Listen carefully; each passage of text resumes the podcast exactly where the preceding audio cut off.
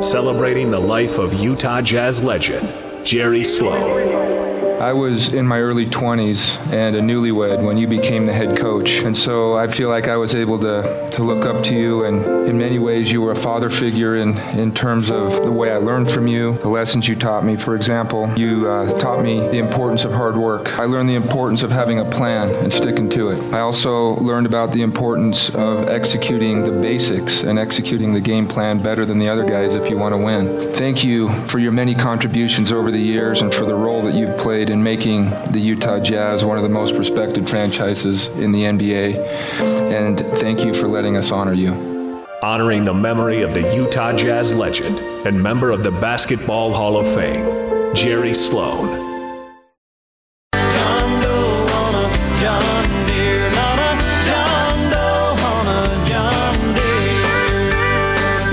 Monson, Jake Scott, 97.5, 1280 The Zone, live from Bullfrog Spas, 146 South, just west of I 15. Take advantage of their Memorial Day sale. We're going to talk to Bowler momentarily. Want to remind you, too, we're working on a, a little project with our listeners. Send in an open mic using our Zone Sports Net uh, app download it, go to the open mic feature. You can record up to 15 seconds of audio, hit send, and it goes right to Austin in the control room.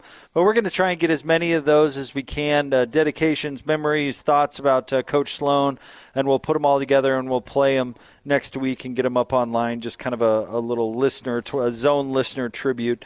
Uh, to Coach Sloan. So download our Zone Sports Network app, go to the open mic feature, record it, and hit send. We're going to talk to uh, Bowler coming up here in a moment. And Gordon, much like you, Bowler covered Coach Sloan for a long, long time. Yes, he did, and it'll be great to talk to Craig on a day like this. Uh, a lot of stories, a lot of stories to tell, and I know Bowler has them. We'll see if we can pry them out of him. Uh, and then uh, coming up at 5:30, we're going to talk to Randy Rigby, the former president, uh, longtime president of the Utah Jazz, and get his thoughts and, and memories with Coach Sloan as well. And we're also efforting. We're going to uh, possibly try and talk to David Locke in the five o'clock hour as well. So we are jammed packed, uh, talking, remembering, and uh, celebrating the life of Coach Sloan. And I, I'll tell you what, Gordon, this has been uh, a really good show so far. Uh, kudos to Austin for getting as many of these voices on as, as we can to get their perspective. But Steve Brown, uh, Jeff Hornacek, Brad Rock, uh, just some really, Chris Morris, some really great conversations today. Yeah, and all of them. It's funny how consistent some of the comments are. Uh, as far and no big surprise there because as we've we've talked about over and over again. Jerry Sloan uh, was Jerry Sloan. He, he, was there wasn't much duplicity to him. He he wasn't trying to pull the wool over on anybody. He was just doing his job and being who he is. And and uh, people appreciate that, especially in a world where it's not all that common. All right, let's get out to the Sprint special guest line. Sprint, they make it safe and easy to get what you need online. Visit sprint.com for online services and local store availability. Joining us now, longtime television voice of the Utah Jazz, the one and only Craig Bolerjack Bowler, how are you today? I'm doing well. Uh, best you can think of on a tough day. Jake, Gordo, uh, thanks for having me on. It's my second stint. I uh, hope folks aren't tired of me, but I just can't keep not talking about Jerry, you know? I mean, it's. It's a sad day, but one also that I just told Austin, you know, it's it's one of those days that you knew you knew was coming, and I know he, I know he's in a better place. Um, uh, the way we the way we know Jerry Sloan, uh, in my opinion, uh, this is not the way he wanted to live, and uh, I just I'm, I know he's in a better place. Bowler, what's uh, what comes to mind when you think of Jerry? And I know you have a thousand stories, but what what's the primary swing thought? Well, the first thing anybody ever talked to me about Jerry, uh, when you know, they always ask how he, how he was doing over the last you know three to four years, and uh, you know the conversation always turned to what he was as a player, but also as a coach. And the first word is just tough.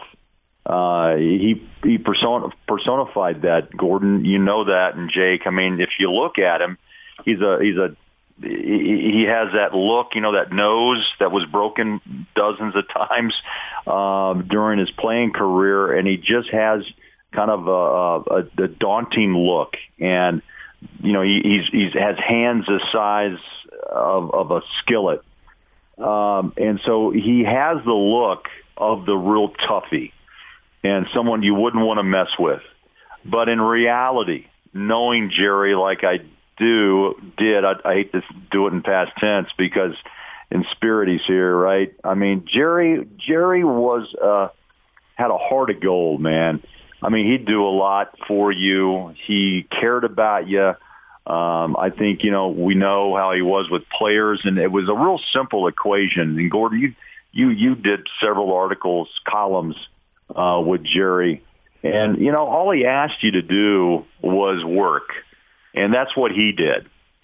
So there was nothing beyond that from what he did that he wanted you to do as a player. Respect the game, uh, you know, tie your shoes up, tuck your shirt in, uh, make sure this, everyone's color of socks and shoes were the same, and just go play hard. We all know that the lunch pail, bring your lunch pail to work, was a, a common theme of his, and uh, that's a real description of Jerry. There wasn't real a real complicated. Um, you know, he wasn't complicated. Is my point. Uh, he only knew one way, and that was to work. He had to as a kid. He was the youngest at 10. His dad died at four. Um, and so basketball was his release. It got him to a, the highest of levels, but also he still kept the down home, the down home guy. That's who he really was, and he never shook it. Uh, the lights and the Hall of Fame and you know, the two championship runs and all the microphones in his face, Jerry Sloan still kept his feet firmly on the ground. That's that's really who he was, and that's who I remember. Why do you think he, Bowler? Why do you think he was such an effective coach or effective communicator with his players? What did they see in him that they wanted to follow?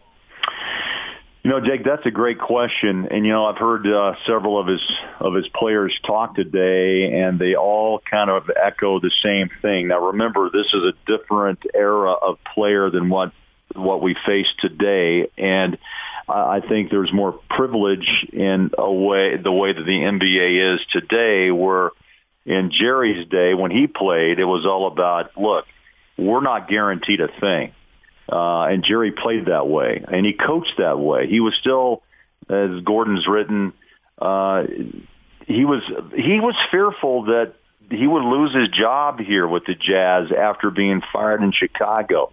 That was always heavy on his mind, and I know people may not realize that, but there's many nights we were on the road uh, that he would say, "Hell, we've lost three in a row, and I'm probably going to come home and get fired." I said, "Jerry, come on."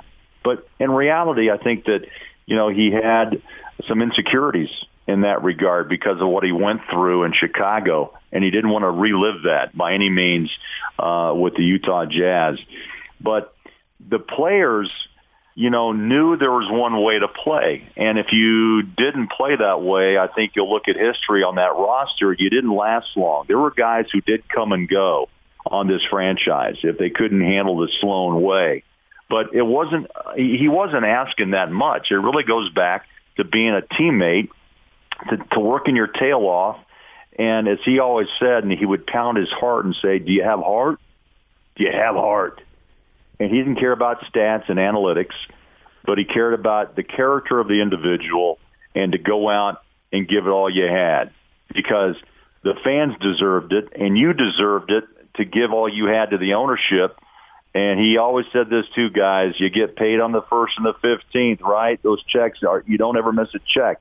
And so, all I think all he was always trying to do to the players was just to make sure to keep them or hold them accountable for being respectful to the franchise, the city they played for, and the fan base they represented. And I know I don't think that's a lot to ask, but uh, this generation of player who are who are very talented, no by by no means we we know that, but he just happened to be a different coach in a different time, and I think most likely, and I think we saw the Deron Williams situation frustrate him because the respect he wanted those players to have, he was beginning to lose his grip on on those type of players because the generation had changed. And it was sad, but I'm glad Deron and Jerry were able, thanks to, to you know, of course that was facilitated by Steve Starks and Greg Miller to get those two together. But I'm sure Deron tonight is is relieved that he was able to come back and talk to Jerry, and despite you know I think Jerry's anger that was expressed, uh, that they were able to at least work things out. Because Deron is Deron. I think from what I saw, again, Jerry just lost the ability to connect with the player, and and when he knew that, he was done because that's what he needed the respect and also the attention of those individuals each and every day, every night they were on the floor. And luckily he had John and Karl who supported coach and other players fell in line with the way that the, the his system worked. And that's really the beauty of what how Sloan how Sloan worked. He he had the right players at the right time, ran the right offense, and he demanded players to play defense. You put that all together, and you win 1,223 games, and you get to two NBA finals. And sadly, never was Coach of the Year, which is probably one of the. Uh, I know he didn't care about accolades. At least that's what he said publicly. But still, that had to sting a bit that his success in 61 seasons still wasn't enough uh, to convince voters to, to, to name him Coach of the Year. Seven times he was uh, Coach of the Month, but yeah. never never Coach of the Year. You know, you mentioned the respect of a certain kind of player with a certain kind of mindset, Bowler. Uh, I saw that what Scottie Pippen said earlier today. He said, I loved everything about Jerry Sloan from the way he played to the way he coached. He was a tenacious competitor who represented the Bulls of the 70s so well. Jerry became one of my favorite coaches when he was on the 1996 Dream Team staff, and it was an honor to learn from him. That's respect, man. That's great respect, and especially from a player who played, you know, alongside Jordan, but also stepped out of that spotlight from Michael for a moment to understand the importance of Jerry Sloan and how he built, by the way, the Chicago Bulls, the original Bull.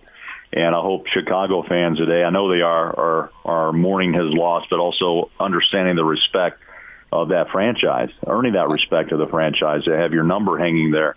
Um, first and foremost. Um, those are great uh, compliments, and I, I hear I, that every.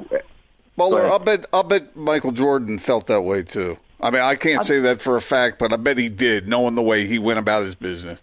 You know, again, as as uh, following the Jazz since '85, and and now being uh, behind the mic for 15 years, which is, I was thinking about it today, how, how crazy that is, how how fast time goes by.